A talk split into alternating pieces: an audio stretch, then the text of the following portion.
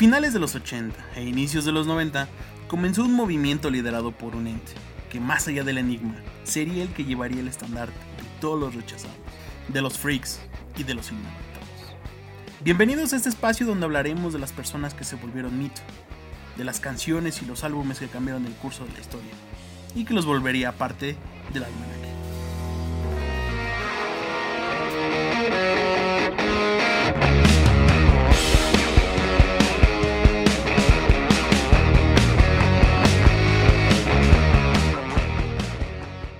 Kurt Cobain, nacido en Seattle, sería el resultado de un matrimonio fallido. Él tendría una infancia y una adolescencia dura. Abandonaría la escuela y tendría problemas con la ley. En un momento, él ingresaría a trabajar como conserje, nada más y nada menos que en la escuela que él había abandonado tiempo atrás. Él, como muchos, representaba el verdadero sueño americano que Reagan prometió. Una sociedad marginada por los sueños neoliberales, que los obligaba a renunciar a cualquier pizca de humanidad. En ese andar se topó con Chris Novoselic, otro joven que tenía los mismos ideales nihilistas, otro marginado con el que compartirían influencias musicales. Cobain, que había crecido escuchando a Zeppelin, a ACDC y claro a los Beatles, y por otro lado Novoselic, que era un fiel fan del punk. Más tarde los dos combinarían estos sonidos tan radicales del uno del otro para poder moldear Nirvana.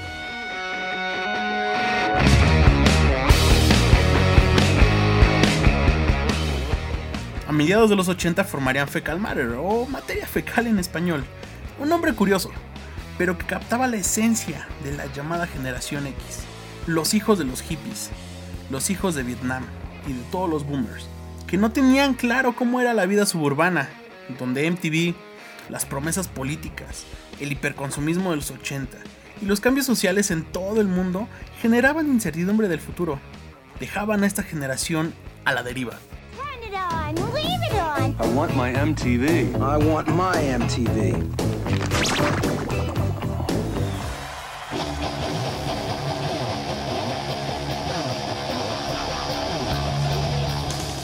Con influencias directas de Black Flag y de Melvins, Kurt y Chris grabarían Bleach, integrando a Chad Channing en la batería y con el nombre definitivo de Nirvana. El disco estaría a cargo de Sub Pop Records, el mítico sello que tiempo después pondría la escena de grunge en el mainstream. Bleach era ruidoso, rasposo pero con toques melódicos. Las letras eran negras, mostrándonos la decadencia, la confusión y la frustración de la juventud en Seattle.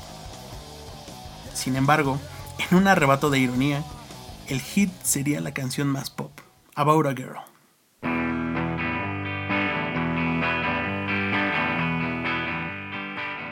Para su mala suerte, Chad Channing no iba a sobrevivir a esta época, y rápidamente fue reemplazado por Dave Grohl, un baterista que traería una dinámica nueva a Nirvana, tanto para escribir como para tocar, convirtiendo los ensayos en una lluvia de ideas, una mejor que la anterior, y que llevaría a la banda a explotar sus límites musicales, tocando intervalos rápidos, cortados dramáticamente por intervalos lentos. De manera constante definirían el sonido del grunge, como unas secciones llenas de adrenalina y poder, seguidas de partes tranquilas y melódicas. Para esta época, cobijados por sonidos influenciados por bandas como Pixies, R.E.M., Sonic Youth y The Replacements, Nirvana grabaría en 1991 Nevermind. Una bomba que todos querían, pero que nadie esperaba, mucho menos Kurt Cobain. Él pensaba que la popularidad y el mainstream comprometían la calidad y la pasión de la música con las letras que hacían. Un dilema que muchas bandas de la época tenían. La esencia de Nevermind era la mezcla homogénea de los sonidos punks con la melodía pop.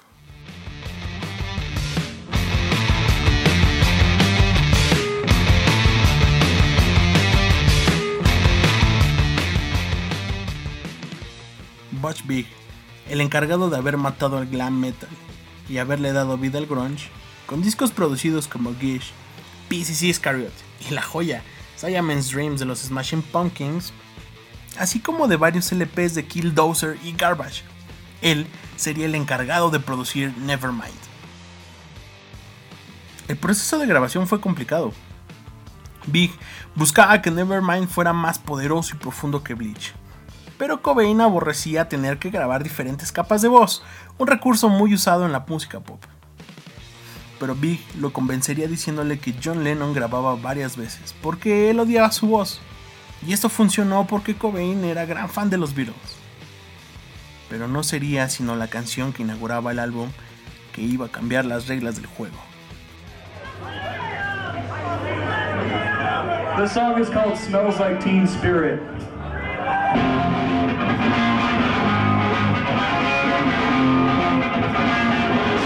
Smells Like Teen Spirit nació de un graffiti que una amiga hizo en su habitación.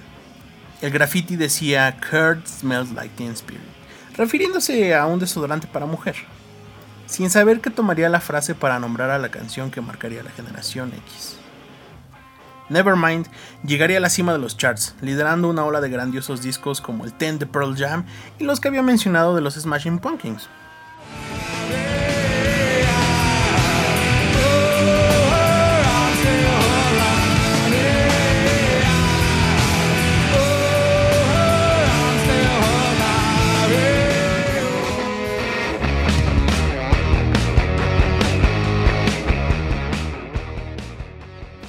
Durante agosto del 92, Kurt se iría a Hawái para casarse con Courtney Love, vocalista de la banda Hole, otra de las bandas que identificarían al grunge.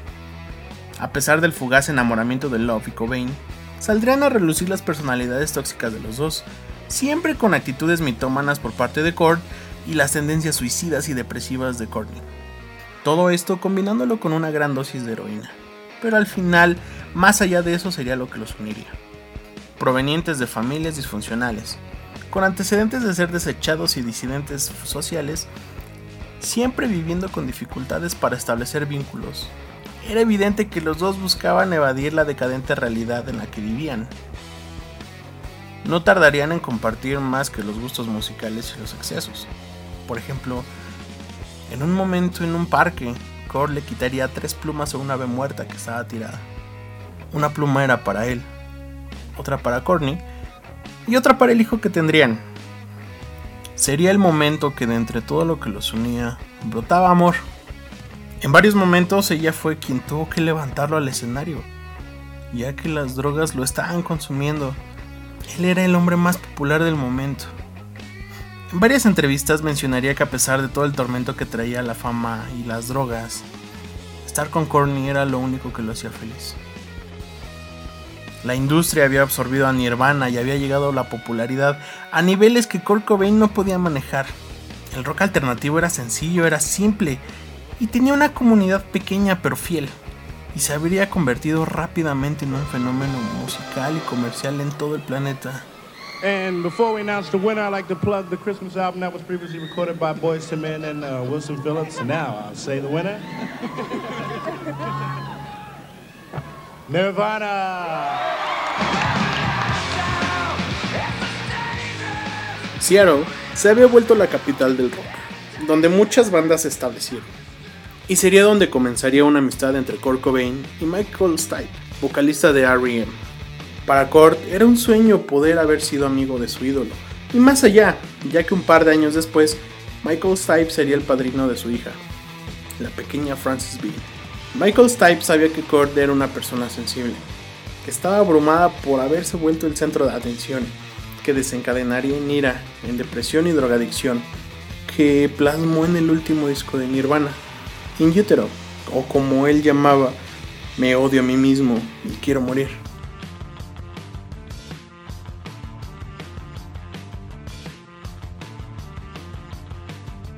In Utero se volvió un discurso de odio contra lo que estaba viviendo, como la industria musical los había capitalizado. En 1994, en una gira a Roma, en 1994, en una gira por Roma, Cobain intentaría suicidarse ingiriendo más de 50 pastillas. in pain for so long that I didn't care if I was in a band. I didn't care if I was alive. I mean, it had been going on and, and building up for so many years that I was, you know, suicidal. I mean, I just didn't want to live. Sus colegas intentaron ayudarlo a salir de la depresión y de la drogadicción. Su esposa Courtney lo había ingresado en diferentes grupos de rehabilitación sin resultado alguno. Michael Stipe Desesperado buscaba la forma de ayudarlo, ocupándolo para que creara música, pero no había respuesta.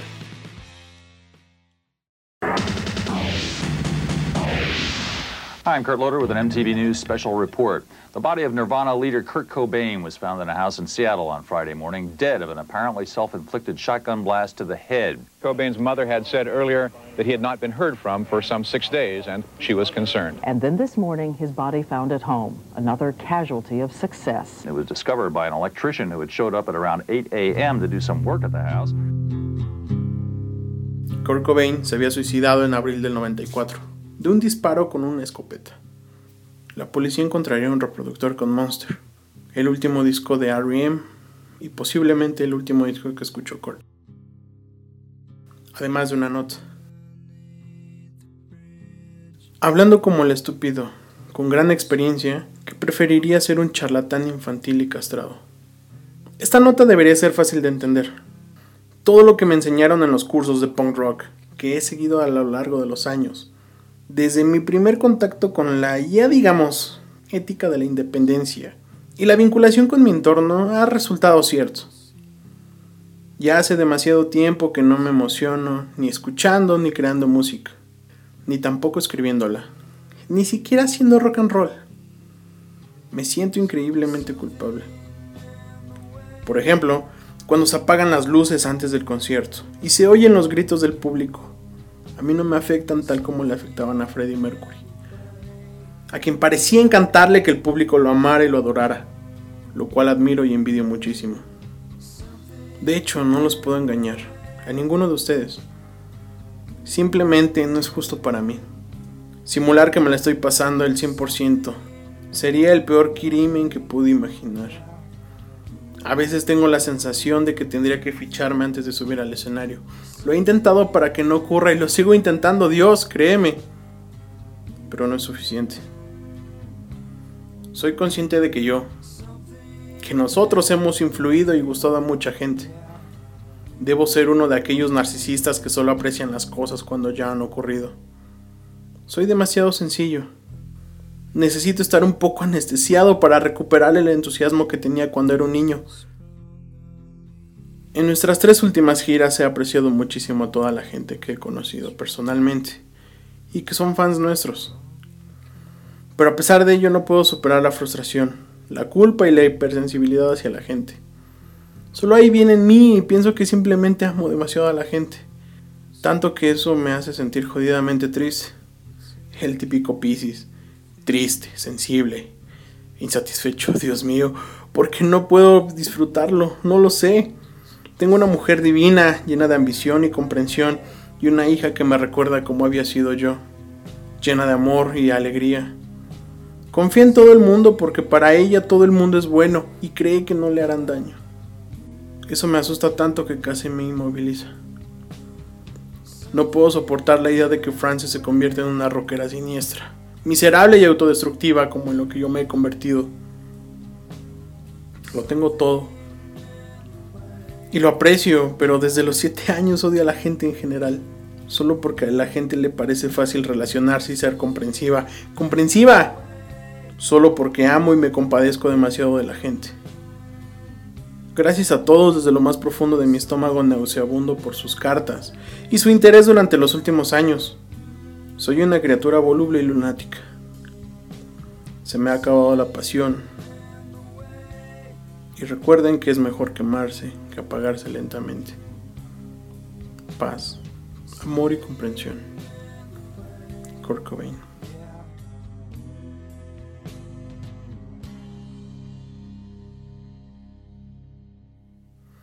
El ser enigmático se había ido, dejando su epitafio hecho.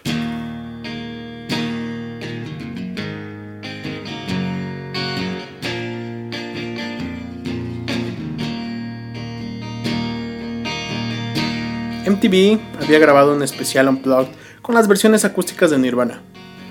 Se estrenó unos meses después de su muerte, pero retrataba la crudeza y la tristeza del grunge, en un ambiente lúgubre, parecido al de un funeral.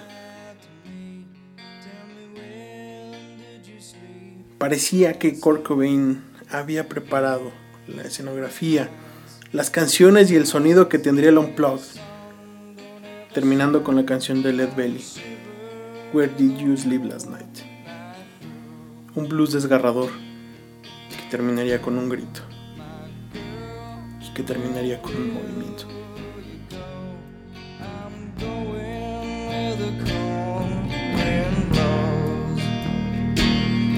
in the pines, in the pines, where the sun don't ever shine. I would shiver the whole night through. Her husband was a hard worker. Hasta las generaciones más pequeñas han aprendido de Kurt Cobain. En hacer las cosas con toda la pasión, porque las cosas más sinceras y humanas son las que tienen un valor más allá de lo comercial.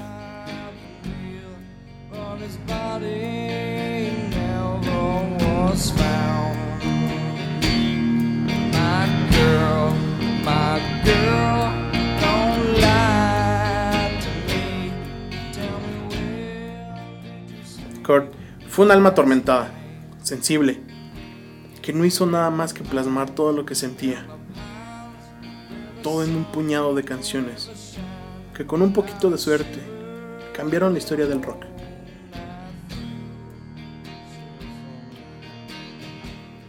El grunge en su momento influyó en la sociedad de una forma inimaginable. En el cine se estaban comenzando a retratar historias que mostraban la decadencia social. En la moda era tendencia las camisas de leñador, la ropa desalineada.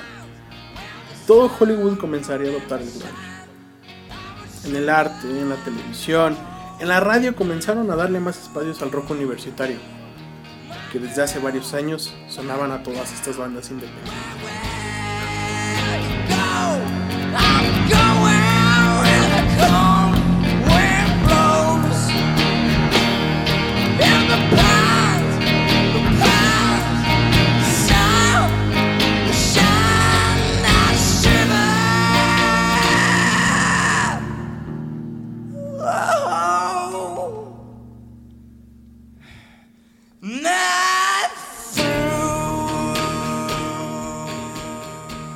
Este fue el primer programa del Almanaque. Les doy la bienvenida a esta comunidad. Mi nombre es Pedro y solamente me queda recordarles que en las redes del podcast subiremos el bonus track, un stock de imágenes sobre el episodio. Las redes en Instagram son almanaque.podcast y en Twitter almanaquepod. Y mis redes personales también te las dejo, todas como arroba Mr. Y nos vemos hasta la próxima. Bye.